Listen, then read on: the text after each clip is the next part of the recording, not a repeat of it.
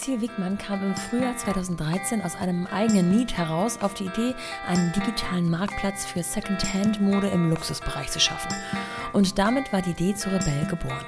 Mit riesigem Lager in Hamburg für all die schönen High-End-Teile, die nicht länger in den Kleiderschränken schlummern, sondern wiederbelebt und wiedergeliebt werden sollen dem Service für den Verkäufer alles, also wirklich alles, vom Foto über Angebot zurück und Anfragen bis hin zur Echtheitsprüfung und Versand, ist Rebell damit der Marktplatz, den eBay und Co.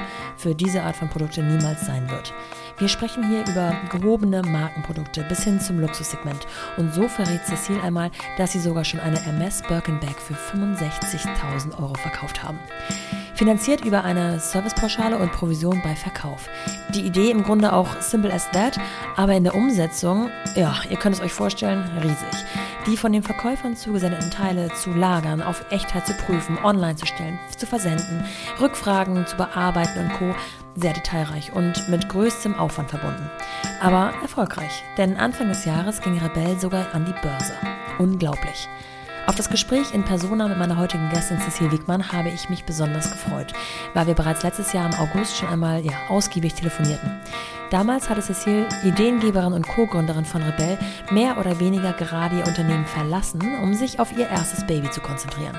Sie war total offen, über all diese Themen, Schwierigkeiten und Herausforderungen der Vereinbarkeit für Gründermütter zu sprechen, sagte mir aber damals, es sei für sie noch nicht der richtige Zeitpunkt.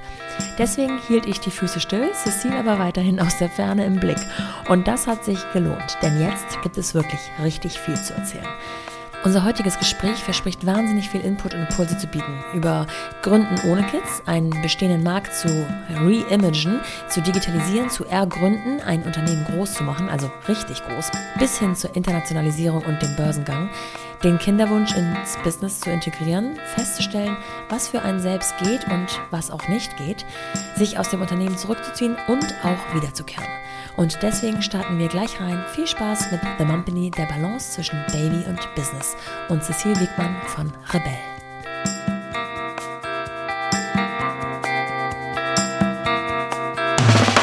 Willkommen zu The Mumpany.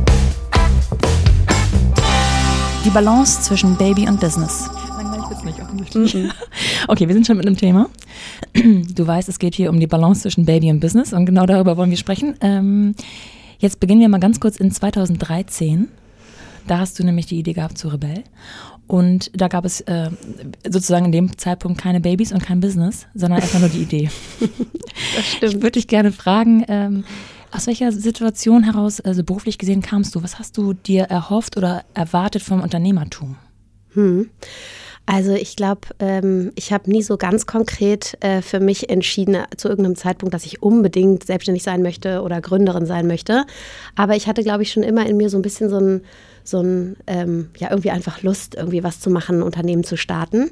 Ähm, und war aber eigentlich gar nicht so ganz konkret auf der Suche zu dem Zeitpunkt und ähm, war davor, ich weiß nicht, wir, du und ich kennen uns ja nun und äh, ich habe dir so ein bisschen was von meiner Geschichte erzählt, war davor ähm, eigentlich irgendwie neben Berlin, London, Paris so studienbedingt ähm, so ein bisschen in der Welt unterwegs und ähm, habe da so ein bisschen die Liebe zu Digitalthemen entdeckt, bin dann nach Hamburg gegangen und habe hier für einen äh, Digitalinkubator angefangen, sozusagen eher auf Investmentseite zu arbeiten und da muss ich sagen, habe ich schon so ein bisschen, ähm, sagen wir mal, Gründergeist und auch Lust geleckt, irgendwie äh, was im Digitalbereich zu machen. Und dann war es aber eigentlich eher Zufall, dass so, ich will mal sagen, anderthalb oder zwei Jahre später, ähm, ich so die Idee zu Rebell entwickelt habe. Und ähm, ja, dann war irgendwie, äh, ich glaube, dann ging, das war dann, hat sich so verselbstständigt und ich habe halt gemerkt, okay, das ähm, macht mir richtig Spaß, an dieser Idee zu basteln. Ich finde ja besonders ähm, charmant, dass diese Idee eben in Hamburg entstanden ist und auch in Hamburg äh, ihre Wurzeln hat, weil äh, so auf den ersten Blick würde man sagen, oh, typisch, so das passt total nach Berlin. Alle, die sowas machen, sitzen in Berlin. ähm, du warst aber nur mal in Hamburg und hattest auch nicht vor, dafür nach Berlin zu gehen, oder? Ehrlich gesagt, ich habe mir das äh, damals noch gar nicht so, äh, so große Gedanken darum gemacht, wo ich das jetzt gründe. Ich bin ja Berlinerin, also ja, für mich hätte eben. Berlin sehr nahe gelegen.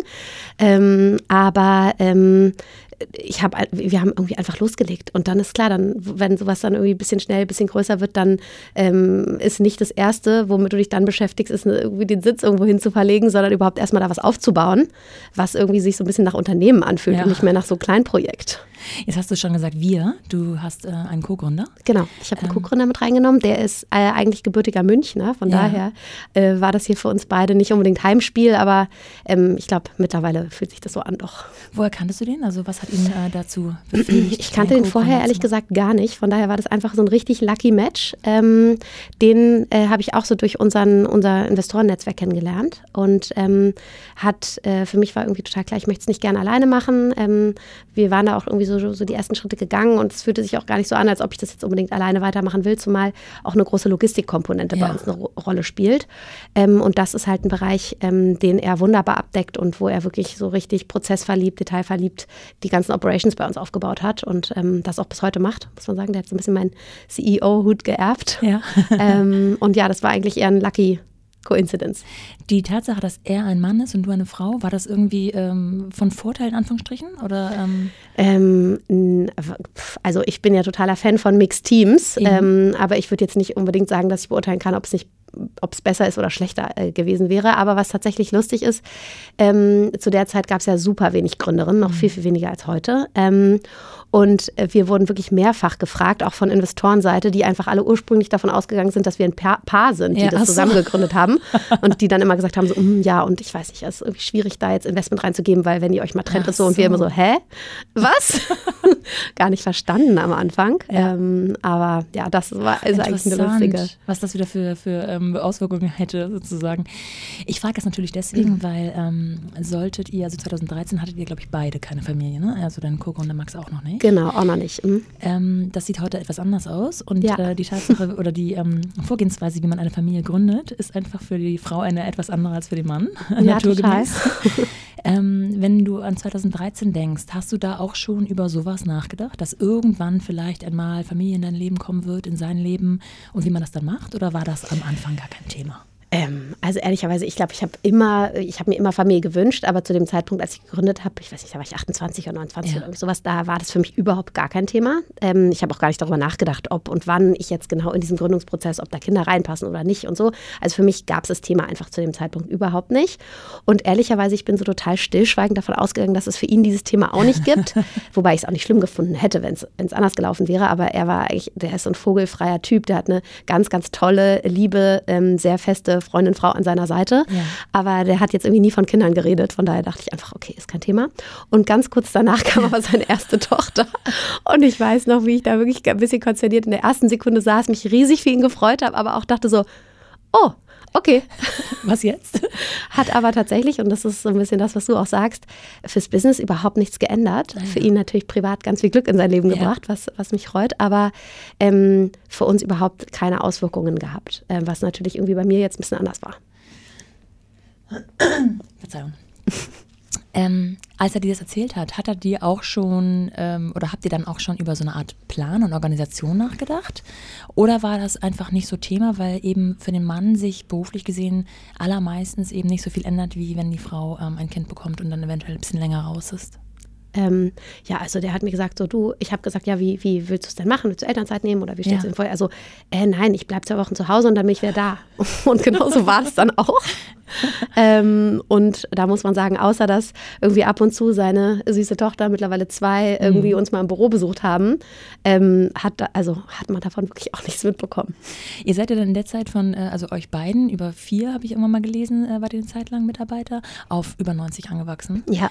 Ähm, wenn du jetzt rückblickend mit dem Wissen, was du heute hast, ähm, nochmal wieder zu 2013 zurückgehst, äh, also war dir bewusst, was da alles ansteht, dass das nicht nur eine gute Idee ist, sondern auch wahnsinnig ähm, ja, detailreich ist. Also die Idee ist ja grundsätzlich erstmal simpel, an Anführungsstrichen, mhm. aber diese ganze ähm, Organisation dahinter ist ja immens. Also wenn ich mir vorstelle, wir bleiben bei dem äh, klassischen Beispiel der Taschen, das ist ja, wird ja meistens genommen, diese Echtheitsprüfung, und ihr gibt ja auch eine äh, Echtheitsqualitätssiegel ab quasi, das muss ja ähm, alles erbaut werden, strukturiert werden. Äh, da muss man äh, so viel Expertise gewinnen, dass man das auch wirklich, ja, also ähm, bezeugen kann. Die ganze, der ganze Versand, ähm, die Logistik und so weiter. War euch das schon bewusst, was da alles hintersteckt?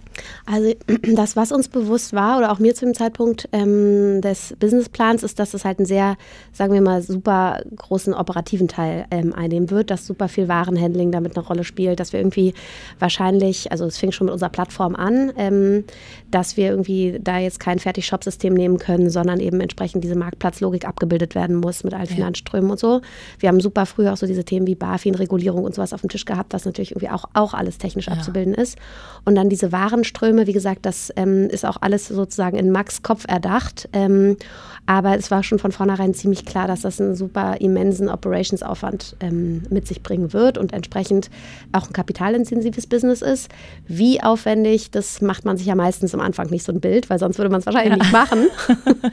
ähm, aber äh, ich würde mal sagen, auf dem Papier alles gut geplant, aber wie sozusagen detailreich und wie viele Leute das dann wirklich benötigt, etc., das haben wir uns damals, glaube ich, so noch nicht so richtig praktisch vorgestellt, was das heißt. Du bist mir quasi als Person, also Rebell kannte ich schon, aber du als Person bist mir zum ersten Mal beim Weg gelaufen in dem Podcast von OMR mit Philipp Westermeier. 2017 war das, ich habe es nochmal nachgeguckt neulich. Das ist so ähm, schlimm, alles, alles, was du jetzt so an Jahreszahlen sagst, ist wirklich so ages ago. Ja, eigentlich, aber es fühlt sich bei mir, also ich weiß bis heute noch, was ich, äh, wo ich war, als ich diesen Podcast von dir gehört habe. Das klingt jetzt bescheuert, aber es ist tatsächlich so.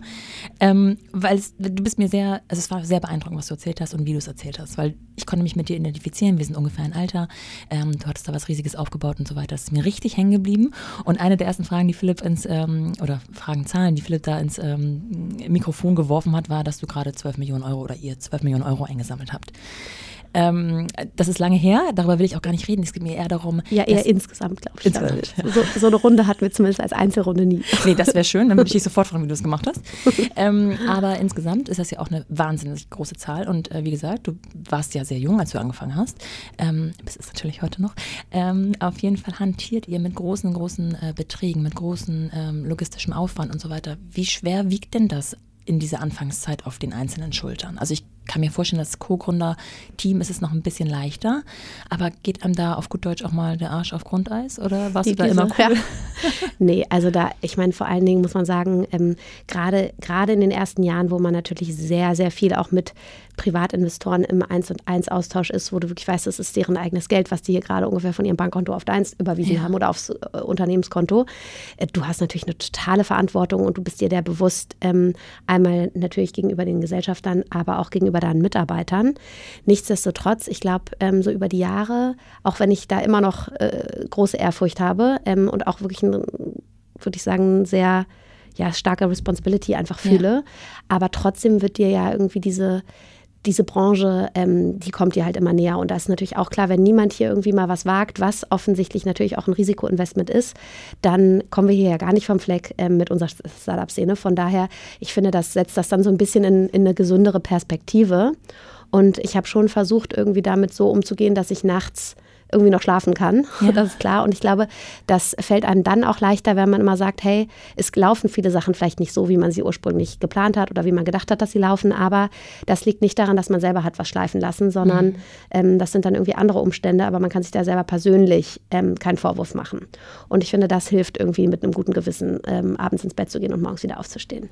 Aber man muss ja eine Menge investieren, ne? auch so an Lebenszeit und Energie und ja, Schweiß und Blut sozusagen. Ja, klar, das ist mein erstes Kind quasi. Ja, das glaube ich dir aufs Wort. Und das ist natürlich auch noch ein bisschen leichter, vermute ich jetzt einfach mal, wenn man ähm, erstmal nur für sich selber oder vielleicht für seine kleine Familie ohne Kinder verantwortlich ist, in Anführungsstrichen. Würdest du das unterschreiben, dass man einfach ja, vogelfreier agieren kann, vogelfreier seine Zeit auch einfach investieren kann? Ja, absolut. Also ich glaube, das hat ganz, ganz viele Facetten und äh, das hörst du ja wahrscheinlich gerade in deinem Podcast äh, vermutlich jede Woche. Also das, äh, ich meine, das fängt ja schon mal an mit, du hast niemanden, der finanziell von dir abhängig ist. Das ist schon mal gut. Sprich, du kannst wirklich vogelfrei sagen, okay, ich äh, setze jetzt hier irgendwie alles auf grün oder rot ja. und ich mache jetzt hier sozusagen auch mit dem Wissen, dass hier was schiefgehen kann, ähm, nehme ich auch sämtliche Opportunitätskosten in Kauf, die da eben wären, woanders irgendwie einen sicheren, gut bezahlten Job zu haben. So, damit fängt es natürlich an. Aber du hast gerade benannt, das Kostbarere ist dann natürlich auch irgendwann Zeit. Ähm, und zu sagen, ich mache jetzt hier irgendwie wirklich 24-7, sieben Tage die Woche, all in, kämpfe ich für meine Idee, dass das irgendwie mhm. was wird. Ich glaube, das hätte ich wahrscheinlich in der Form gar nicht gemacht, hätte ich zu dem Zeitpunkt kleine Kinder ja. gehabt. Weil da muss man ganz ehrlich sagen, ich bin jetzt super, super gerne Mutter. Ich bin auch sehr gerne berufstätige Mutter, aber ich würde schon natürlich irgendwie alles daran setzen, noch genügend Zeit für meine Kinder zu haben. Und das hätte ich einfach, ich, ich will gar nicht sagen, dass man nicht währenddessen gründen kann. Ich glaube schon, dass man das kann. Ich würde nur sagen, rückblickend hätte ich mit Sicherheit einfach weniger Stunden zur Verfügung gehabt, ja. die ich in dieses Business investiert hätte. Glaube ich dir. Und das macht auch die einzelnen Geschichten, du hast gerade gesagt, das höre ich ja wahrscheinlich jede Woche, aber das macht die einzelnen Geschichten tatsächlich auch so unterschiedlich, weil ähm, ich glaube schon, dass es einfach einen Unterschied macht, ähm, ob man vor den Kindern, mit den Kindern oder nach den Kindern gründet. Und, ähm, Absolut, das glaube ich auch. Man ist auch selber eine andere Person. Also ich vermute einfach mal, ähm, oder stelle die Frage an dich, ähm, du hast, du hast das eigentlich gerade schon teilweise beantwortet. Du wirst wahrscheinlich heute anders da ganz also rangehen als ganz anders, ja. vor, weiß nicht, was war das, neun Jahren. Ja, ja, neun Jahre. Neun ähm, Jahre also ich finde, man, man, man ist halt überhaupt nicht mehr so kompromissbereit. Mhm. Also damals hast du gesagt, okay, egal. Und dann hast du einen Investorentermin in München am Montag und dann kann der nächste, den du da treffen willst, dann irgendwie erst am Mittwoch. Und dann sagst du ja, okay, egal, dann fliege ich halt Mittwoch nochmal hin und ja. so weiter. Also ähm, du bist da halt wirklich so all in gegangen und es war für den Moment richtig und gut und es hat sich cool angefühlt ja. und es war irgendwie so eine super tolle Aufbruchszeit. Ähm, und ich würde das heute natürlich einfach total anders machen. Einfach auch mit Rücksicht auf meine Familie, aber natürlich auch, weil man heutzutage irgendwie in vielen Sachen einfach ein bisschen weiter ist, ein bisschen reifer ist, irgendwie Sachen vielleicht auch ein bisschen anders einschätzt. Ähm, und ich, wie gesagt, bin überhaupt nicht der Meinung, dass man mit Kindern nicht auch gründen kann. Aber sozusagen diese krasse Zeit, ähm, die man halt, wo man auch wirklich super viel mit seinem jungen Team, die alle keine Kinder hatten, wo du irgendwie die Nächte durchgemacht hast und so. Das kann man, glaube ich, so oder könnte ich, glaube ich, so gar nicht nochmal mhm. replizieren oder zurückholen und würde ich auch nicht mehr wollen. Aber ich will es auch so nicht missen, ja. äh, diese Erfahrung gemacht zu haben. Wie war denn das Gefühl, dass du dann gemerkt hast, vielleicht, okay, der Kinderwunsch rückt dann doch ein bisschen mehr in den Mittelpunkt meines Lebens? Ähm, oder habt ihr, war das alles Zufall? Kann ja auch sein. Ähm, bis hin zu, okay, ich bin schwanger ich muss es Max sagen. Und Max ist in dem Fall nicht der Vater, sondern dein ja, Co-Gründer. Genau. Ähm, naja, ich meine, irgendwann ist ja schon so, es war dann total klar, dass ähm, irgendwie mein damaliger Freund und ich, dass wir zusammenbleiben. Wir haben dann irgendwann geheiratet mit irgendwie äh, großem sozusagen Hochzeitsabschied vom ganzen Team und es war ja. ganz toll, ähm, als wir dann sozusagen in die vierte Woche geflogen sind. Ähm, und ähm, dann zu dem Zeitpunkt war aber auch noch nicht, also war total klar, dass ich Kinder oder dass wir Kinder haben will, wollen. Irgendwie über sowas spricht man ja vielleicht dann schon mal, bevor man sich ja. so für immer ähm, bindet. Ähm, aber ich habe halt auch gesagt, ich bin jetzt hier irgendwie gerade bei Rebell, ist jetzt gerade nicht die richtige Phase und ähm, hab, möchte jetzt erstmal so ein bisschen irgendwie unsere Ehe genießen ohne Kinder. Ja. Und äh, klar, dann kommt irgendwann der Zeitpunkt, wo man sagt, hey, wir, wir, lassen jetzt einfach mal drauf ankommen, aber noch nicht mit diesem ganz konkreten Plan, okay, und jetzt ab nächsten Monat äh, kaufen ja. wir irgendwie Babybett und Windeln ja. ein, sondern äh, so, dann go with the flow. Ähm, und als äh, ich dann irgendwann schwanger war, ich habe mich irgendwie total gefreut. Ich habe mir auch ehrlich gesagt gar nicht Gedanken darum gemacht, dass Max das irgendwie komisch sehen könnte. Ähm, der hatte dann zu dem Zeitpunkt auch schon ja, der, der hatte schon dann zwei Kinder. Ja. Der zweite war schon da. Und äh, ja, der, ich habe es ihm einfach gesagt, genauso wie er es mir zweimal gesagt hat. Und er hat sich sehr gefreut. Und das war auch irgendwie, er hat mich natürlich dann trotzdem auch gefragt, wie stellst du es dir vor? Meinte ich so, du, habe ich mir noch nicht so Gedanken drum gemacht. Hat er gesagt, so, ach, wir stellen ja Babybett in unser Büro, gar kein Problem.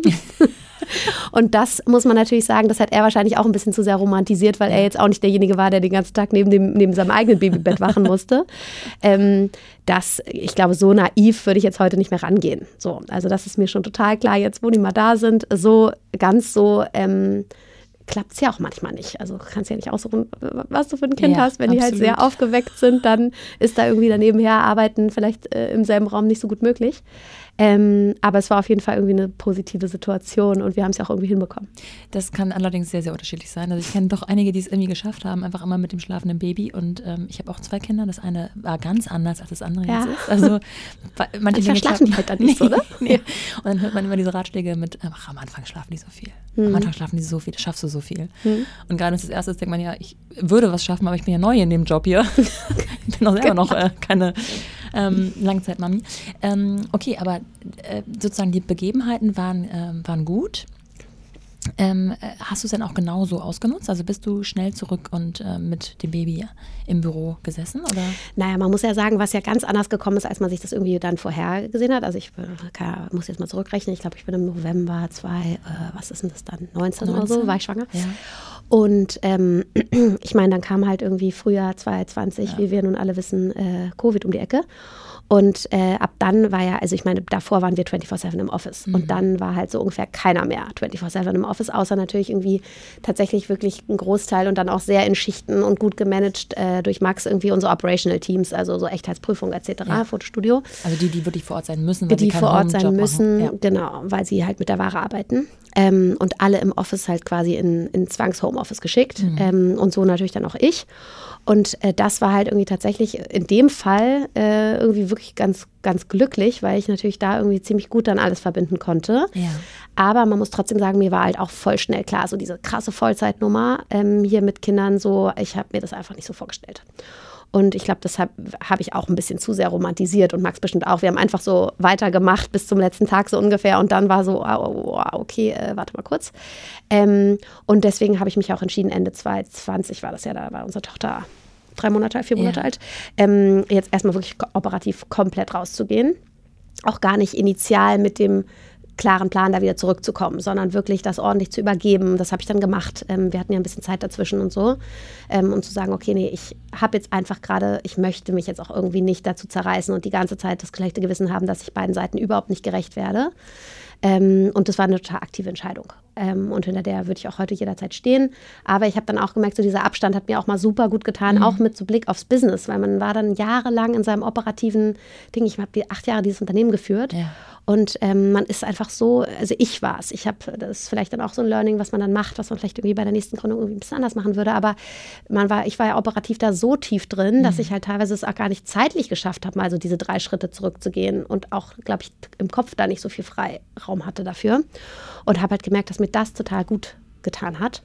Und ähm, ja, als dann kurz danach dieses Thema ähm, Börsengang aufkam, ähm, da haben wir uns dann alle zusammengesetzt, auch noch mit unserem äh, damaligen CFO, der auch für dieses Projekt zurückgekommen ist, mit unserem Board und haben dann gesagt, so, hey, nee, komm, wir waren ein so cooles Team, jetzt wir raufen uns jetzt hier, äh, krempeln uns alle mal die Hemdsärmel zu, setzen uns wieder zusammen und ähm, gucken mal, ob wir das auf die Straße bekommen, weil es natürlich irgendwie totaler ja. Landmark für ja. uns alle und fürs Unternehmen ähm, jetzt dann auch ist, aber äh, zu dem Zeitpunkt gewesen wäre. Und das war dann eigentlich auch der Grund, zurückzukommen aber halt auch bis heute nicht in so einer operativen Rolle. Da würde ich gerne gleich noch ein bisschen genauer drauf eingehen, weil ähm, ich da ganz viele Fragen habe, weil ich einfach ähm, damit noch sehr, sehr wenig Berührungspunkte hatte. Aber nochmal zurück zu dem Zeitpunkt, wo du für dich entschieden hast, okay, ich werde hier beiden Seiten nicht gerecht. Ähm, ich weiß nicht, mir stehen vielleicht die Schweißperlen auf der Stirn, die ich normalerweise nicht gewohnt bin. Äh, ich kann mich zwar zu Hause ein bisschen ähm, im Homeoffice auch zum Wohle des Ganzen irgendwie einruckeln, aber auf der anderen Seite, ähm, das äh, habe ich mir irgendwie anders vorgestellt. Hattest du da Hilfe? Weil du hast gerade schon gesagt, du bist eigentlich Berlinerin, das heißt, deine Familie ist wahrscheinlich nicht um die Ecke. Mhm. Ähm, habt ihr irgendeine Art von Hilfe, ein Supportnetz, äh, Freunde, ähm, Kindermädchen oder Kinderfrau? Oder? Also wir haben ganz tolle äh, Großeltern. Das sind dann in dem Fall äh, jetzt nicht meine Eltern, weil die tatsächlich in Berlin sind, aber meine Schwiegereltern. Ja. Ähm, das ist natürlich super. Ähm, aber ich hatte halt zu dem damaligen Zeitpunkt, das habe hab ich jetzt ganz, ganz anders gelöst, äh, auch nicht so eine äh, sehr intensive ähm, professionelle Kinderbetreuung. Mhm. Und ähm, ich wollte das, glaube ich, auch damals gar nicht. Das war irgendwie mein erstes Kind. Ich wollte mich ja. überhaupt erstmal so ein bisschen auf diese Rolle auch konzentrieren, mich da selber so ein bisschen finden und so. Es ist auch ein bis heute sehr, sehr aktives Kind. Ja. Von daher irgendwie ähm, habe ich da auch gemerkt, das hat jetzt nicht so viel geschlafen. ähm, und für mich war halt auch so irgendwie so der Gedanke, so Mensch, man hört es ja immer und es hört sich irgendwie dann, glaube ich, auch für Leute, die noch nicht Eltern sind, so, so la la la an, so es geht so schnell vorbei. Ja. Und mir war halt auch so krass klar, ich meine, die war dann plötzlich mit vier Monaten war die gefühlt gar kein Baby mehr. Und mhm. ich dachte so, hä, krass, wo ist denn jetzt die Babyzeit hin? Und äh, wenn es jetzt hier weiter in dem Tempo geht, dann fühlt sich das so an, als ob die morgen übermorgen läuft und über übermorgen ja. auszieht. Ja. Und ich dachte mir so, hä, also ich meine, was, ich habe jetzt die letzten Jahre so viel hier reingesteckt und hatte jetzt auch nicht das Gefühl, dass ich in der Sekunde für, den, für die Phase des Unternehmens diejenige bin, die da jetzt wirklich alles gerade nochmal auf links drehen kann, will und sollte. Und ähm, dann haben wir uns auch angeguckt und habe ich gedacht, so, nee, dann ist es jetzt vielleicht einfach so eine bisschen natürliche Zäsur. Ich hatte halt zu dem Zeitpunkt nicht das Gefühl, dass ich alles haben kann, mhm. sondern ich hatte halt ganz klar zu dem, zu dem, Zeitpunkt das Gefühl, wenn ich alles mache, verpasse ich hier richtig was. Und zwar ja. Zeit mit meinem Kind. Und auch irgendwie ein bisschen das Gefühl, hier einen richtig super Job, Job zu machen auf der einen Seite und auch zu Hause irgendwie den, ja. den so zu machen, wie ich, wie ich irgendwie denke, dass es richtig ist oder wie ich es für mich gerne machen möchte. Das äh, klingt auch rückblickend total ähm, vernünftig. Trotzdem stelle ich es mir wirklich schwer vor, wenn dann so die beiden Seiten in der Brust anziehen, sozusagen, also im Herzen, weil du das eben nicht mal eben kurz aufgebaut hast, sondern da schon richtig viel ähm, ja, jahrelange Erfahrung eigentlich drin steckt und äh, ja. man da auch so ein bisschen vielleicht die Kontrolle abgeben muss. Ähm, auch gerade wenn man so eine krasse Zäsur macht, zu sagen, ich bin jetzt hier raus. Ihr, ihr macht das ohne mich, ich weiß, dass ihr das ohne mich genauso schafft, aber ähm, ja, ja, ja, total. Und ehrlich gesagt, das wäre jetzt auch gelogen, wenn ich nicht sagen würde, das fällt mir bis heute ein bisschen mhm. schwer, weil ich jetzt ja noch dreimal mehr. Ich meine, ich bin jetzt quasi in einer eher so strategisch beratenden Rolle zurück und mache ein paar einzelne Projekte, aber ich ähm, bin da jetzt halt nicht Vollzeit und vor allen Dingen bin ich nicht operativ drin. Ja. Und natürlich sind da so Sachen, wo du denkst, so, hm, hätte ich jetzt irgendwie anders gemacht und würde ich mich jetzt eigentlich total gerne einmischen und so. Aber ähm, das muss man natürlich auch erstmal lernen, dann wirklich zu sagen, hey, manche Sachen laufen schlechter, manche aber auch vielleicht besser, seit du nicht da bist oder so. Und äh, dann einfach wirklich zu sagen, zu akzeptieren, zu sagen, okay, das ist jetzt meine neue Rolle, die habe ich mir aktiv ausgesucht und ähm, das, da muss ich jetzt sozusagen dann auch alles nehmen, was damit kommt. Mhm. Weil alles haben, wie gesagt, bin ich ja der Meinung, geht nicht. Mhm. Ähm, und so würde ich sagen, habe ich jetzt für mich irgendwie eine ganz gute Balance gefunden. Kennst du auch das Gefühl, da komme ich so ein bisschen von meinem eigenen äh, Gefühlsmodus her, ähm, dann so ähm, gar nicht so richtig zu wissen, wer man ist? Also im, im Sinne von, ich bin ja immer die gewesen, die äh, die ähm, Rebellen mitgegründet hat. Jetzt bin ich auf einmal, okay, ich, hab, ich bin jetzt irgendwie ausgestiegen, das ist auch durch die Presse gegangen ich finde mich jetzt hier auf dem Spielplatz wieder. Ich will das eigentlich auch. Ich liebe mein Kind, natürlich, natürlich, natürlich. Aber wer bin ich eigentlich? Also, äh, hab, kennst du dieses Gefühl, dass man sich wieder eine Identifikation irgendwie. Ja, ja, muss? vielleicht so ein bisschen von einer anderen Fragestellung. Ich meine, es kommt natürlich aufs Gleiche raus, aber ich glaube, ich saß nie so da und habe gesagt, so, wer bin ich eigentlich? Aber ich äh, stelle mir heutig, häufiger mal die Frage, habe ich in der Vergangenheit natürlich auch immer noch, wer möchte ich gerne sein? Und zwar, mhm. wer möchte ich eigentlich auch für meine Kinder sein? Wer möchte ich irgendwie im Berufsleben sein? Und ähm, das, äh, ich, ich habe auch so das Gefühl, das ändert sich auch immer mal so ein bisschen oder man, man adjustet das so, so ein bisschen so mit der neuen Lebenssituation. Ähm, und da versuche ich immer, weil ich auch merke, das ist für mich so the way to happiness, darauf Rücksicht zu nehmen und immer mal so kleine Schritte in diese Richtung zu gehen und dann wieder zu sagen, so ja, und das hast du dir aktiv genauso ja. ausgesucht. So wie jetzt zum Beispiel, ich versuche, das klappt natürlich wirklich überhaupt nicht immer, aber ich versuche irgendwie ähm, jetzt irgendwie so den Mittwochnachmittag mit meiner großen Tochter zu verbringen, weil ja. ich halt irgendwie denke, es ist total wichtig. Die ist noch viel, die ist selber noch winzig, die ist irgendwie anderthalb und hat noch überhaupt nicht geschnallt jetzt hier mit Geschwister und so. Ja. Ähm, dass sie halt auch irgendwie mich nicht immer nur mit Baby auf dem Arm oder am Laptop oder am Telefon, weil so sieht sie mich meistens, ähm, Gerade jetzt so in Homeoffice-Zeiten ist natürlich mhm. fies einfach für so ein Kind, was noch nicht alt genug ist, dem man das irgendwie erklären kann. Da dachte ich mir so, nee, ich brauche auch irgendwie mal ein paar Stunden in der Woche, wo man sagt, so nur du und ich, ja. wir machen was Cooles, so ein bisschen ähm, wirklich richtig Konzentration. Fürs Baby ist vielleicht noch nicht ganz so wichtig, ähm, aber da merke ich halt so, dass wenn ich mir dann selber sowas vorgenommen habe, was eben Teil meiner äh, Identität ist, die ich mir, die ich mir irgendwie gerne sozusagen ja.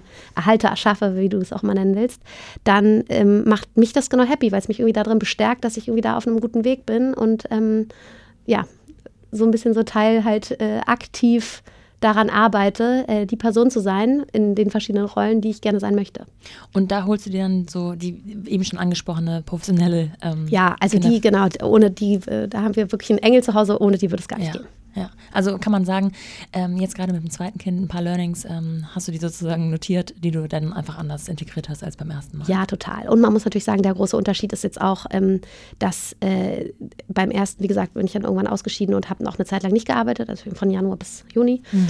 Und ähm, jetzt zu arbeiten und zwei Kinder zu haben, das ist halt was anderes. Ja. Ähm, und mit zwei Kindern finde ich, ist sowieso schon mal was anderes. Ich meine, du hast selber zwei, ne? Ja. ja. Also ich finde so vom Null auf eins ist natürlich der große Unterschied, so dieses, du verlierst so deine totale Flexibilität Flexibilität. Aber ich finde von 1 auf 2, ähm, das habe ich mir, glaube ich, vorher auch gar nicht so vor Augen geführt, verlierst du halt so diese, diese Me-Time. Also mhm. es ist halt wirklich so, Me-Time ist, finde ich immer so ein olles Wort, weil man denkt so, ja, was will ich mit Me-Time, wenn ich doch Us-Time haben ja. kann. Aber ähm, so dieses vorher, was du ja, wenn du irgendwie einen Partner hattest, der irgendwie vielleicht jetzt wo du das Glück hast, dass der nicht irgendwie Berater von Montag bis Freitag irgendwie on the road ist, sondern halt sich auch irgendwie so als vollständige Caring-Person versteht ähm, und man sich das ganz gut aufteilt, hatte halt jeder mal das Kind und das ja. bedeutet dann halt auch, dann hattest du auch Mahlzeit ja, für dich. Absolut. Ich und plötzlich hast du zwei und damit hast du dann irgendwie, hattest du immer mindestens ein Kind. Ja. Ähm, sprich, das äh, muss man ganz ehrlich sagen, das wird jetzt ohne professionelle Betreuung, so wie wir das momentan gerade machen, mit beide richtig intensiv zu arbeiten, nicht funktionieren. Mhm. Ja, genau. Man ist entweder äh, hat jeder eins und man ist nie mehr allein allein oder einer ist allein und der andere ist sofort in Unterzahl. ja, genau. Ähm, ich habe in einem der äh, vielen Interviews, die man über dich findet, gelesen, dass du ähm, früher vor den Kindern deinen Tag morgens mit Sport begonnen hast, wenn du das möchtest. Ja, das ist jetzt leider vorbei. Wie sieht dein Das will ich aber mal wieder anfangen, habe ich mir zumindest vorgenommen. ja schön. Also Mhm. ich glaube, ein paar Monate müssen wir vielleicht noch ins Land streichen, bis das alles wieder so zusammen zurechtgeruckelt ist. Aber ähm, wie sieht dein Arbeitsalltag heute aus? Kannst du den so ein bisschen beschreiben? Also ich bin da Gott sei Dank relativ frei und flexibel in meiner Arbeitsgestaltung. Ähm, also mein ursprünglich, ursprünglicher Plan war mal, dass ich irgendwie so nur für drei Tage zurückkomme Ja. und dann sozusagen an zwei Tagen tatsächlich irgendwie ein bisschen off habe. Ähm, das lässt sich jetzt so momentan noch nicht ganz so einhalten. Also ich würde sagen, ich bin jetzt schon, ich versuche so ein bisschen den Freitag mir irgendwie ein bisschen freier zu schaufeln, aber es geht halt natürlich auch nicht immer und ich bin auch nicht in allem völlig selbstbestimmt. Man ist ja dann auch irgendwie mal abhängig von Zeiten von anderen und so. Von daher eigentlich ist es schon so, dass ich jeden Tag irgendwie was zu tun habe, aber Gott sei Dank so, dass ich ähm, es äh, oft schaffe, irgendwie, es wird zwar leider auch manchmal viel später als vorgenommen, aber oft schaffe, irgendwie unsere Große von der Kita selber abzuholen oder ähm, vielleicht irgendwie morgens noch mal eine Stunde zu haben oder so. Also ich äh, habe gar nicht so den klassischen Tag. Ich habe natürlich auch so, so, so Fixes, die dann halt einfach jede Woche die gleichen sind, aber vieles, vieles, vieles ist halt einfach wirklich von Woche zu Woche unterschiedlich und kann ich ein bisschen flexibler planen und das ist auch ganz schön. Also das genießt du. Es gibt ja auch so Menschen, die hätten gerne so, Montag ist es immer von so und so bis so und so viel Uhr und Dienstag, also manche Naja, sag ja mal, mal ganz Struktur ehrlich, das wäre, genau, also diese Struktur, ich hab, die habe ich natürlich gar nicht in meinem jetzigen Job und die wäre auch da gar nicht möglich. Ähm, die ist natürlich für viele Sachen, find, äh, ich kann es total gut verstehen, wenn gerade auch so Working Moms das gerne Mhm. wollen, weil du kannst natürlich deine Woche und ich meine, Planung und Organisation, wirst du ja selber wissen, ist wirklich so becomes everything. Mhm. So, ähm, und das macht es natürlich viel einfacher, wenn du weißt, du brauchst eigentlich nur die, die Betreuung von Montag, Dienstag, Mittwoch von 9 bis 16 Uhr oder so. Ja. Ähm, als wenn du eigentlich jede Woche so ein bisschen jonglierst und sagst, so, nee, und jetzt brauche ich hier noch am Donnerstag um 16 Uhr und am Freitag von 9 bis 12 und das ist nur eine Option, weil da vielleicht irgendwie auch unser Board kann oder was auch immer. Und äh, so kannst du da einspringen, fragst du deinen Ehemann, fragst, also so, das Ja. ist schon diese Komponente zeitlich von anderen abhängig zu sein. Das ist was, was mich, glaube ich, am allermeisten nervt in meinem momentanen Lebenssituation. Aber ich äh, lerne besser damit umzugehen. Hast du da irgendwelche Rituale, die du so einpflegst? So, so, also jetzt sind wir gleich wieder bei Ritualen. meinst sowas wie äh, Yoga, keine Ja, Ahnung. sowas. Nee, ach ja, würde ich gern. Ähm, aber irgendwie so richtig, wenn ich ganz ehrlich bin, komme ich da noch nicht Ja, okay. Jetzt hast du aber, ähm, gut, du hast gesagt, du warst dann so ungefähr Januar bis Juni oder sowas, so ein halbes Jahr raus. Ähm, Genau, Januar bis Juni. hm. Und der Kopf war relativ frei, f- vermute ich mal. Äh, da kommen ja manchmal auch Sachen zum Vorschein, die, ähm, die man davor irgendwie gar nicht gehört hat, irgendwelche Stimmen. Hat dann die Stimme gesagt, oh, eigentlich kann ich nicht ohne, ich will zurück? Oder war es eher die ähm, IPO-Geschichte, die dich zurückgeholt Ja, hat? das war auf jeden Fall die IPO-Geschichte. Ich glaube, ich hätte sonst äh, auf jeden Fall noch mal ein paar Monate ein bisschen hang loose gemacht. Ja. Es war ehrlich gesagt ganz toll. Es war das erste Mal in meinem Leben. Ich habe halt, ähm, ich habe an einer Business School studiert und so ein, so ein duales Studium gemacht, mein Grundstudium schon und danach auch ein Masterprogramm. Und ich hatte halt nie sowas wie Semesterferien, nie. Ja. Also ich kenne das überhaupt gar nicht, dass man mal Wochen am Stück Ja. Also ich glaube, mein längster sozusagen Freizeit, die ich hatte, waren zwei Wochen Flitterwochen. Ja. Und im Nachhinein ist das einfach völlig dumm, dumm, dumm. Kann ich wirklich niemandem empfehlen. Ich glaube, man muss einfach wissen, wann gerade Zeit zum Arbeiten oder wann gerade Zeit für was anderes ist. Aber man muss sich unbedingt auch irgendwie so Auszeiten nehmen für, Familie, für sich selber, für Reisen, für die Welt entdecken. Halt das, was einem selber, das ist ja, muss ja auch nicht jeder irgendwie da die gleichen Desires haben, aber ähm, irgendwie ein bisschen das Leben zu genießen. Und das sehe ich heute, glaube ich, total anders. Aber damals war ich so ein bisschen in meinem Tunnel. War auch, war auch wie gesagt, okay, hatte auch seine tollen Zeiten, die ich nicht missen möchte. Ähm, aber mir hat es total gut getan, diese fünf, sechs Monate, da ich einfach wirklich mal auch irgendwie so mal ein paar Schritte zurück, wo ich dann auch alles, man ist ja dann, also ich kenne das von mir, ich war dann schon auch total emotional gefangen in diesen Themen, wo man dann wirklich denkt, so, wie soll man das auch nicht emotional nehmen, wenn du da irgendwie deine ganze Lebenszeit Ja. und Energie da reinsteckst. Ähm, und mir hat es total gut getan, diesen Schritt mal zurückzunehmen. Ich sehe Sachen einfach heute auch anders. Ja. Ist irgendwie, ja, wie du so ein bisschen sagst, äh, man wird so ein bisschen zum anderen Menschen. Und das ist, glaube ich, nicht nur, wenn man ein Kind bekommt, sondern eben auch, wenn man mal irgendwie so, so auf eine neue Perspektive schafft einzunehmen auf sein eigenes Business. Wo du ja vieles, was dann da so läuft, auch selbst verzapft hast, muss man sagen. Ja, ne? ja, aber manchmal dieses, man sieht den Wald vor Bäumen nicht, das trifft manchmal schon zu. Ne? Man muss manchmal so einen Schritt zurückgehen, um mal überhaupt so ja, und auch. vielleicht auch ähm, in meinem Fall jetzt vielleicht auch ein bisschen weniger so, ich denke da jetzt ein bisschen weniger an so Business Approaches, wo man sagt, okay, das würde ich jetzt so. ganz, ganz anders machen, sondern so, wie gehe ich selber da mit so einer Situation um und wie würde ich sowas auch einordnen irgendwie. Ähm, und das, glaube ich, hat mir persönlich auch total geholfen für alles, was so Ja. kommt. Wie lief das dann konkret ab? Ruft dann äh, ein ehemaliger Mitarbeiter oder ein, ein Co-Gründer an und sagt, du, setz dich. Ich habe vorhin die, weiß nicht, Idee, Vorschlag, Anfrage. Wie, wie muss man sich das vorstellen, dieser Börsengang? Ähm, ja, also in dem Fall war es jetzt tatsächlich eines unserer Boardmitglieder, ja. äh, der mich angerufen hat. Und da weiß ich noch ganz genau, war ich gerade ähm, auf Ibiza, lag am Pool, war ganz herrlich, Kind war im Mittagsschlaf. Ich dachte so, so kann das Leben doch jetzt weitergehen. Und er meinte so, ja, mh, hm, ich habe mal eine Frage, so das und das ist die Idee, mhm. ähm, kannst dir vorstellen? Und ich so, äh, äh, äh, ähm, mal ganz kurz, ganz kurz zwei Schritte zurück, muss ich mal ganz kurz darüber nachdenken. Ähm, hab dann auch mit äh, natürlich irgendwie meinem sozusagen äh, Kollegen gesprochen, meinem CFO, meinem damaligen ja. äh, Mitgründer Max auch. Und ähm, dann, äh, ja, ist irgendwie so diese Idee bei mir, ähm, da irgendwie so ein bisschen habe ich so sacken lassen und dachte so, hm, ja, okay, so der allererste ähm, Reaktion war so, hä, Rebell, IPO, wir hatten irgendwie, hat natürlich irgendwie grundsätzlich mal über das Thema gesprochen, aber es ist ziemlich schnell ad acta gelegt, weil wenn man ehrlich ist, so für, man ist ja dann schon in seinem Kosmos so, ne, in seinem deutschen Startup oder in dem Fall Unternehmenskosmos und dachte so, also deutsche Börse ist ja, da guckt uns ja keiner mit dem Popo an, mhm. äh, weil viel zu klein und ähm, kommt nicht für uns in Frage, aber als ich dann irgendwie auch verstanden habe, okay, da, das mu muss man ja auf dem internationalen Parkett vielleicht ein bisschen anders bewerten und dänische Börse, schwedische Börse, gibt es ja irgendwie diverseste Optionen, die wir da daraufhin dann alle beleuchtet haben. Ähm, das könnte für uns schon interessant sein. Und dann ähm, ja, habe ich da irgendwie auch Feuer gefangen und habe gedacht, so, hey, ist ja nicht klar, ob das wirklich klappt, aber give it a try, weil die Opportunities, die uns damit sozusagen dann ähm, gegeben würden, die sind es dann auf jeden ja. Fall wert, da jetzt mal ein paar Monate richtig sich reinzuknien. Und das haben wir dann auch gemacht. Man muss dazu, glaube ich, einmal zum Verständnis, zum Verständnis sagen, du bist zwar raus gewesen ein halbes Jahr, aber du warst ähm, ähm, weiterhin Anteilseignerin, ne? Also ja, bist, ja, genau. Genau, du hast nicht alles abgegeben, sondern. Nee. Ähm, okay, Kleiner Shareholder, muss man aber dazu sagen. Also okay. irgendwann nach so vielen Finanzierungsrunden. Ja, bleibt irgendwann. Aber klar. nichtsdestotrotz, man muss ja sagen, äh, gerade dann, dann ist so dieser Spruch, da habe ich jetzt keine Aktie mehr drin, ist halt dann genau nicht wahr, weil wenn du dann überlegst, so, hey, und das kann sich natürlich dann auch irgendwann finanziell wirklich mal für alle Beteiligten ja. lohnen und auch richtig Spaß machen. Ähm, ich bin jetzt zwar nicht aus finanziellen Gründen da zurückgekommen, aber ähm, wo man dann wirklich sagt, so, hey, ja, und das ist doch auch ein richtig cooler nächster Schritt ja. für so ein Unternehmen, was du selber aufgebaut hast. Und dann zu denken, so, hey, irgendwie Rebell war mal mein Arbeitstitel auf der allerersten Präsentation und plötzlich gibt es jetzt so eine Rebell-Börsen, also ja, wie Rebell AG, Rebell AB. Ja. Das ist irgendwie so, wow, irgendwie cool. Ja, ähm, ja und äh, ja, dann haben wir irgendwie das einfach mal sozusagen alles äh, auf diese Karte gesetzt und wirklich äh, relativ stringent da in einer sehr, sehr kurzen Zeit ähm, diesen Weg beschritten. Und es gab natürlich auch überall auf dem Weg immer wieder Rückschläge, aber es hat sich auch ganz viel so richtig angefühlt. Und man gesagt hat so, ja, und deswegen machen wir das hier gerade. Also ich habe natürlich aus eigener Erfahrung äh, da jetzt noch nie so einen Prozess miterlebt, aber ähm, äh, von Bekannten so ein bisschen von aus der Ferne. Und es ist ja sehr, sehr aufwendig.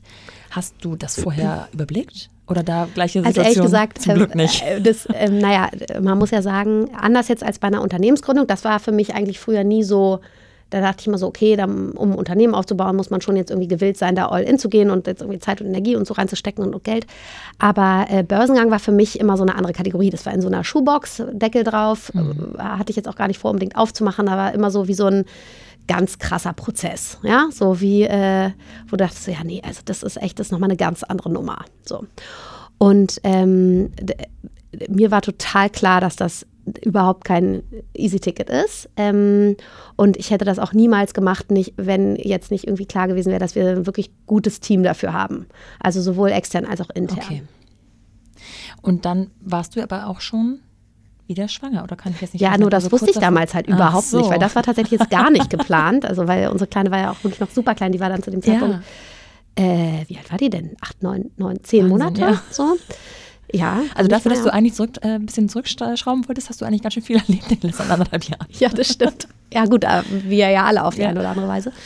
Ähm, genau, das wusste ich damals auch gar nicht. Ich glaube, sonst hätte ich wahrscheinlich auch gleich gesagt, so Leute, äh, mhm. ist ja voll die nette Idee, aber jetzt ehrlich gesagt not with me, weil ganz blöder Zeitpunkt. Mhm. Ähm, als ich das dann rausgefunden habe, ich glaube, das war dann auch schon, oh, ich weiß nicht, das war dann schon August, September, keine Ahnung, also schon so ein bisschen down the road. Ja. Und da dachte ich so, äh, und das Erste, was wir irgendwie alle gemacht haben, war so diesen Geburtstermin dann zu matchen mit dem geplanten Börsengang. Ja. Und dann war es halt wirklich, ich mein Börsengang war geplant eigentlich für den 28. Februar ja. und Geburtstermin war, glaube ich, der 16. März.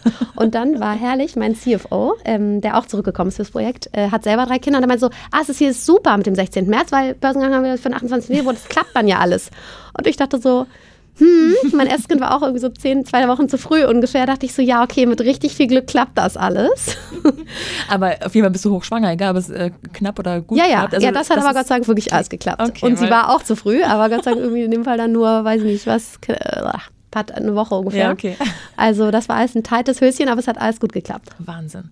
Ähm, wenn man dann weiß, okay, es scheint zu klappen. Äh, es wird überhaupt, äh, wir werden angenommen, alles gut. Mhm. Und wir wissen jetzt auch tatsächlich, also weiß man dann im Vorlauf schon, an welchem Tag dieser Börsengang sein wird? Oder ist das du planst ihn natürlich, ja, ja klar. Und auch deine Cornerstone-Investoren und so. Ähm, wir haben ja so eine Pre-Roadshow gemacht, den sagst du natürlich auch so, für wann ist der Börsengang geplant. Daran hingen dann auch manche Commitments und so. Also ja, okay. du versuchst dann schon, wir hatten so ein bisschen Flexibilität nach hinten, aber du versuchst schon auch diesen Termin dann zu halten. Okay, und da habt ihr auch größtenteils die der Hand. Also klar in Abhängigkeit, aber. Mit der Investmentbank natürlich, ja. Okay. Mhm.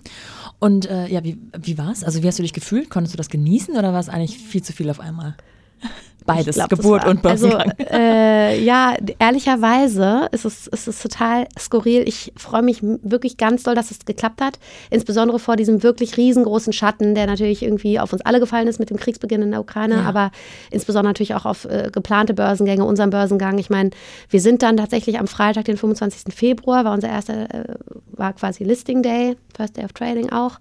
Und am 24. Februar, wie wir alle wissen, äh, ging der Ukraine-Krieg mhm. los. Also das war wirklich, das war ehrlich gesagt für uns auch mehr Glück als Verstand. Aber ich, ich weiß nicht, wie es dir gegangen ist, aber ich finde so mit diesem Krieg vor der eigenen Haustür in Europa, das hat mich irgendwie so mental, das hat mich so getriggert, so stark, dass ich mich halt an diesem, ich konnte mich da null freuen an diesem Tag, null. Mhm. Es war so, es war wirklich so, ich weiß nicht, ich habe automatisch, ohne darüber nachzudenken, was Schwarzes im Kleiderschrank, alles ja. gesucht. Es war halt so, es war einfach so richtig trist. Es war auch irgendwie ein relativ trister Tag. Nachmittags dann schon noch aufgezogen und ich meine, wir konnten natürlich gar nichts daran ändern und man musste irgendwie glücklich sein. 48 Stunden vorher dachten wir noch, uns fliegt dieses ganze Ding um die Ohren, ähm, dass wir da irgendwie noch gerade sozusagen durch diesen diese sich gerade schließende Tür noch irgendwie durchgesneakt sind, weil super viele haben ja auch ihre Börsengänge verschoben.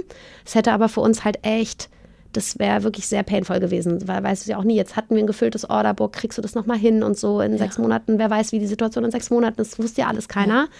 Von daher haben wir gesagt, nee, wir, zieh, wir, müssen, wir ziehen das jetzt durch.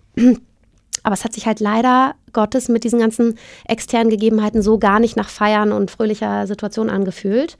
Und ähm, ist natürlich dann auch alles anders gekommen, als man es ursprünglich sich gewünscht hätte für so einen Tag, den man wahrscheinlich nur ein einziges Mal im Leben feiert. Ne? Ja. Fing schon an mit, wegen Covid war halt auch irgendwie Nasdaq, ähm, European Nasdaq geschlossen, sprich, die haben uns einfach so diese fette Glocke, haben die uns nach Hamburg schippen lassen, ja. ähm, haben wir dann sozusagen alles hier gemacht mit Corona-Maßnahmen, konntest du nicht feiern, konntest du nichts auspacken, konntest du irgendwie, das war, das war schon alles irgendwie total anders. Ähm, also von vorne bis hinten eigentlich wirklich ein bisschen anders, als du es dir vorstellst. So eine richtige Freudenrede kannst du ja, kannst ja auch in die Tonne treten, weil an dem Tag hat sich halt einfach mhm. keiner so richtig gefreut. Also das war wirklich ganz anders, als man sich das, glaube ich, für diesen Once-in-a-Lifetime-Moment wünschen würde. Aber ich bin im Nachhinein einfach wirklich auch auf so einer rationalen Ebene total froh, dass wir fürs Unternehmen so eine neue, ein neues Stadium für uns erschlossen haben und damit ganz viele neue Möglichkeiten ähm, für die Zukunft. Aber ja, so nach Feiern war einem halt einfach wirklich nicht zumute, muss man sagen. Jetzt äh, auf dem Papier äh, kannst du da äh, so viele ähm, Boxen checken, sozusagen, wie kaum einer sonst. Äh, wenn das dann im Hinten raus alles funktioniert, gut. Wir haben jetzt ja schon ein paar Einblicke bekommen, was dann tatsächlich, wenn man den Blick um, on, Detail, on Detail drauf zoomt, was das alles für Schwierigkeiten mit sich bringt. Jetzt ist aber noch ein kleiner neuer Ehrenbürger kurz danach daneben gestritten. Ja, Wie ähm, verhält es sich denn seitdem? Also hat das nochmal das ganze Konstrukt für dich so neu ähm, belebt, will ich mal äh, positiv ausdrücken? Also die Maus ist jetzt wahrscheinlich so zwei, drei Monate alt. Hm, acht Wochen, ja. Acht Wochen. Hm. Äh, wie läuft es seitdem? Zu ähm, ehrlich gesagt total gut. Äh, und jetzt ähm, wird, wurden wir doch nochmal mit so einem Anfängerbaby gesegnet. Also mein erstes ja. Kind war super aktiv schon von Beginn an. Und die zweite ist jetzt so total entspannt und schläft wirklich viel. Ja. Jetzt stimmt es mal, was alle sagen. Ich habe mich schon mal gewundert, ob alle anderen diese Kinder bekommen, nur nicht ich. Ähm, ich habe natürlich so schon eigentlich so ein bisschen irgendwie damit äh, ursprünglich ja so ein bisschen geplant, dass ich dann nach dem IPO wieder deutlich weniger mache. Ist natürlich jetzt auch weniger als sozusagen in dieser super heißen Phase Phase, aber trotzdem äh, immer noch schon so, dass du da irgendwie wirklich eigentlich jeden Tag ein bisschen versuchst, alle Bälle da in der Luft zu halten. Und wie gesagt, ich bin einfach total froh, dass wir da super frühzeitig uns eine professionelle Kinderbetreuung ähm, geholt haben, weil ich glaube, wenn du weißt, dass immer, wenn du gerade nicht kannst und nicht da bist und nicht available bist, dass jemand wirklich äh, super lieb und fürsorglich und in deinem Sinne irgendwie ja. Zeit mit deinen Kindern verbringt und guckt, dass da alles okay ist, dann fällt dir das halt viel, viel einfacher und dann kannst du halt dieses sozusagen diese Gedanken, nicht, dass ich da nicht an unsere Kinder denken würde, aber für den Moment halt wirklich guten Gewissens irgendwie nach hinten schieben, während du dich auf andere Sachen konzentrierst. Und das ist wirklich Gold wert. Das würde ich echt jedem raten. Und wie lange warst du jetzt in Anführungsstrichen raus? Gar nicht. direkt wieder rein. Ja. Du bist jetzt ja quasi als CCO zurückgekehrt. Genau. Kannst du die, ähm, die, die ähm, Position ein bisschen also, beschreiben? Also, was, was so Titel immer sind. Ne? Ja. Äh, da, da, war halt eigentlich so die Sache so, okay, was, was für ein Titel macht irgendwie Sinn? Wir sind jetzt zu dritt im Management-Team und ich wollte halt, wie gesagt, jetzt nicht mehr Vollzeit operativ da rein, ähm, mache aber halt, wie gesagt, noch etliches an Projekten ist, äh, als Chief Communications Officer ähm, gedacht. Ja. Ähm, mache halt irgendwie Investor Relations, mache auch so den Auto, Außen sozusagen ähm, ähm, nach Außenkommunikation des Unternehmens ähm, und bin natürlich da schon noch in diversesten Themen involviert, aber halt, wie gesagt, längst nicht mehr so operativ wie früher. Ähm, und das ist auch gut und für mich auch gerade total richtig so. Ist das auch ähm, mit Weitblick der ähm, Plan für dich oder äh, hättest du vor, nochmal dieses Hang-Loose-Leben irgendwo später ranzuhängen? also ich denke mir, ich werde jetzt sind unsere Kinder noch super klein, ne? Ähm, anderthalb und acht Wochen ja. äh, oder ein bisschen mehr als anderthalb und acht Wochen. Und ich würde schon super gerne, bevor die dann so richtig schulpflichtig sind ja. und man dann auch wirklich ja an die Schule gebunden ist und so, irgendwie nochmal die Möglichkeit haben, ähm, muss dann auch immer vieles zusammenkommen, dass es dann für alle passt. Ne? Ich habe ja irgendwie auch noch ein berufstätigen Ehemann, aber ich würde es einfach so gerne, bevor die in die Schule gehen, nochmal irgendwie nutzen und wirklich ein bisschen mit den reisen. Mhm. Weil ich glaube, das sind dann halt genauso diese Erinnerungen, die dann halt die niemand mehr nehmen kann und die einfach so wertvoll und so toll sind im Leben, die zu machen. Und ähm, meine Eltern, damals war das noch nicht so streng mit der Schulpflicht, ähm, die haben uns teilweise wirklich auch längere Zeit immer aus der Schule genommen. Mein Vater ja. war beruflich sehr viel unterwegs und hat dann einfach manchmal die Familie mitgenommen. Und das war jetzt auch so rückblickend, wo ich erwachsen bin, die, meine schö die schönsten Zeiten meiner Kindheit, wo man wirklich mal die Zeit fließen lassen konnte ja. und nicht nur in so einen sieben-Tages-Urlaub gestartet ist, wo man weiß, okay, jetzt noch fünf Tage, jetzt noch drei Tage und jetzt schon wieder vorbei, sondern wo man wirklich am Stück irgendwie als Familie neue Sachen ge erlebt, gesehen hat. Das hat einen irgendwie so richtig zusammengeschweißt. Und das ist halt wirklich, das, das sind irgendwie so ganz viele bleibende Momente da entstanden, dass ich das irgendwie gerne, ähm, einmal egoistisch für mich, aber auch gerne irgendwie für meine Kinder und meine Familie irgendwie ermöglichen würde. Also ich finde die Geschichte wirklich wahnsinnig beeindruckend. Ähm, ich ich kriege schon Schweiß auf der Stirn, wenn ich nur zuhöre, was du da alles abgerissen hast. Wenn du jetzt äh, Hand aufs Herz ähm, mal so in dich gehst, ähm, Vereinbarkeit machbar oder auf jeden Fall machbar. Ähm, und ich glaube, da gibt es aber nicht nur sozusagen dieses eine Modell, sondern mhm. für mich ist total klar, jeder muss für sich individuell sein Modell finden. Ich meine, es fängt schon damit an, dass irgendwie äh, Kinder unterschiedliche Charaktere haben, manche schlafen und manche halt nicht. Ähm, und Menschen unterschiedlich, zu unterschiedlichen Zeiten auch das Gefühl haben, dass die Kinder jetzt ready sind für, für, für Kita, sich unterschiedlich wohl damit fühlen, Kinder auch bei anderen Menschen zu lassen, ein unterschiedliches Support-Netzwerk in seiner Stadt haben, mit, mit, sagen wir mal, Ehemann oder Ehefrau, je nachdem, kann ja auch mal andersrum sein, ähm, in der heutigen Zeit gerne. Äh, jemanden haben, der vielleicht irgendwie einen Job hat, der halt einfach super gut und flexibel planbar ist mit Kindern oder eben entsprechend auch gar nicht ich bin halt wirklich so davon überzeugt, es gibt nicht das eine und das andere und das eine ist richtig und das andere ist falsch, sondern jeder muss mit seiner individuellen Situation halt versuchen, ähm, irgendwie seinen, seine, sein, Hap sein Happiness irgendwie ja. zu finden, weil das muss man ja schon sagen, das Leben besteht halt, auch wenn es so Highlights und tolle Reisen und so sind, die, die man dann vielleicht irgendwie für lange mit sich im Herzen und in der Seele trägt, trotzdem besteht es halt natürlich einfach zu ganz großen Tagen aus Alltag und ich finde, jeder muss so ein bisschen seinen sein Happiness-Modell im Alltag für sich finden, wo mhm. man sagt so, hey, ich fühle mich hier nicht jeden Tag ausgebrannt und warte nur sehnsüchtigst auf meinen einen Jahresurlaub, sondern idealerweise ich bin auch happy an einem Montag und an einem Donnerstag. Ja. Ähm, und so wie, wie ich jetzt irgendwie da mich nur auf Familie oder nur auf Job oder auf beides zusammen äh, konzentriere, funktioniert das für mich oder für uns als Familie. Ja. Ähm, mit Blick auf die Uhr eine letzte hypothetische Frage. Nehmen wir an, du würdest ein drittes Mal schwanger werden. Du hast es aber absolut geplant. Ich weiß, das ist völlig unrealistisch, aber absolut geplant ist es genauso, wie du es dir vorstellst vom Zeitpunkt her. Ähm, was würdest du, wie würdest du alles rund um die Geburt ähm, unternehmerisch aufstellen, damit du das alles entspannt erleben kannst? Also würdest du dir längere Elternzeit nehmen oder würdest du sagen, nö, mit meiner Hilfe, so wie ich es ja aktuell habe, würde ich es eigentlich genauso wieder durchziehen? Also, du hast mich ja nur für mich persönlich gefragt ja. und auch dann ist es super eine individuelle Antwort. Ähm, wenn ich jetzt sagen würde, es würde alles super laufen. Ich hatte jetzt wirklich zwei Traumschwangerschaften, wenn wir jetzt mal davon ausgehen würden, dass ich überhaupt ein drittes Kind ja. wollen würde, was wirklich absolut nicht geplant ist und auch ich auch nie wollte, also nicht, nicht, nicht, nicht will. Ähm, aber ähm, sagen wir mal, das, das wäre alles so und es wäre wieder äh, irgendwie super, dann ähm, ich glaube, ich würde gar nicht so mich doll auf die Zeit direkt vor oder nach der Geburt fokussieren, weil das war bei mir wirklich, ich hatte einfach total Glück. Das kann halt, ich weiß, es kann ganz anders laufen, aber ich konnte wirklich bis zum bis quasi so drei Stunden vor Geburt, weil ja. ich, habe ich mich jedes Mal super, super gut gefühlt, alles toll und hätte auch direkt nach der Entbindung aufstehen können und wieder Vollzeit arbeiten können. Aber ähm, ich glaube, was ich jetzt so merke, auch an unserer älteren Tochter, ich bin vielleicht auch gar nicht so die perfekteste Mutter für dieses ganze, für dieses super Babyalter. Ich ja. merke aber, dass, wenn die dann so ein bisschen älter und so ein bisschen wacher werden, dass ich, es mir halt so immensen Spaß bringt, mit den Zeit zu verbringen.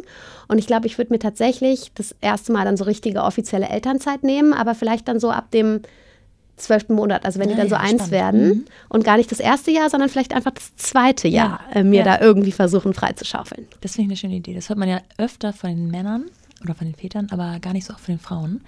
Ähm, ich meine, klar, man muss ja auch sagen, Baby, ich äh, hatte auch immer irgendwie so den Anspruch, dass wenn es klappt, ich gerne auch meine Kinder so lange wie möglich stillen ja, wollte, klar. wegen irgendwie, keine Ahnung, was mhm. auch immer, Allergien. Auch das weiß man ja immer nicht, ob das so funktioniert. Von daher so ein bisschen bist du ja körperlich an die einfach gebunden, ja. ne? also so am, an, dem, an, dem, Ort, wo du dich ja. befindest. Aber ich finde, das geht halt heutzutage mit Homeoffice und so, das kann man alles ganz gut trotzdem handeln. Aber ich finde, so diese Quality Time zusammen zu verbringen, das habe ich so das Gefühl, dass das irgendwie so für beide Seiten so, so viel wertvoller dann nochmal geworden ist, äh, wenn das sozusagen auch die Kommunikation nicht mehr so eine Einbahnstraße ist und so. Ähm, natürlich alles auch vor dem Hintergrund, dass mir bewusst ist, dass irgendwie diese, diese Bindungsphase ganz am Anfang, dass sie wichtig ist, dass sie sich geborgen fühlen und so. Aber ähm, ich glaube, ich würde halt irgendwie alles dran setzen, mir vielleicht so von eins bis zwei oder sowas wirklich mal ein ganzes Jahr zu nehmen und zu sagen, hey, jetzt idealerweise sind unsere zwei Größeren auch noch nicht in der Schule und jetzt ja. mit Nummer drei machen wir das jetzt einfach mal. Ähm, aber wie gesagt, ist überhaupt nicht geplant. Du hast genau. ja auch gesagt, rein hypothetisch. Richtig, in dem Fall würde ich es, glaube ich, so machen. ähm, ich wünsche euch alles, alles Gute. Vor allem für ähm, ja, Börsengang war jetzt offiziell schon, aber für die weitere Entwicklung. Und ähm, freue mich sehr, dass du dir Zeit genommen hast. What a ride. Ich finde, es ist jetzt Geschichte beeindruckend und wenn es euch genauso geht und euch diese Folge gefallen hat, dann bewertet sie doch, teilt sie gerne oder erzählt es euren Freundinnen und Freunden. Lasst auf jeden Fall ein bisschen Liebe da und wer noch nicht ganz satt ist, der setzt den Alarm oder hat auf sämtlichen Podcast-Plattformen bereits die Glocke eingeschaltet und den Podcast abonniert. Kostet euch gar nichts außer die Sekunde eines Klicks und ihr bekommt damit die nächste Folge direkt aufs Handy gepusht. Denn nächsten Freitag geht es weiter mit Cecile und der The Mumpany Playground Folge, in der sie mir ein paar schnelle Fragen kurz und knackig beantworten wird. Ich freue mich. Bis dahin, eure Nora.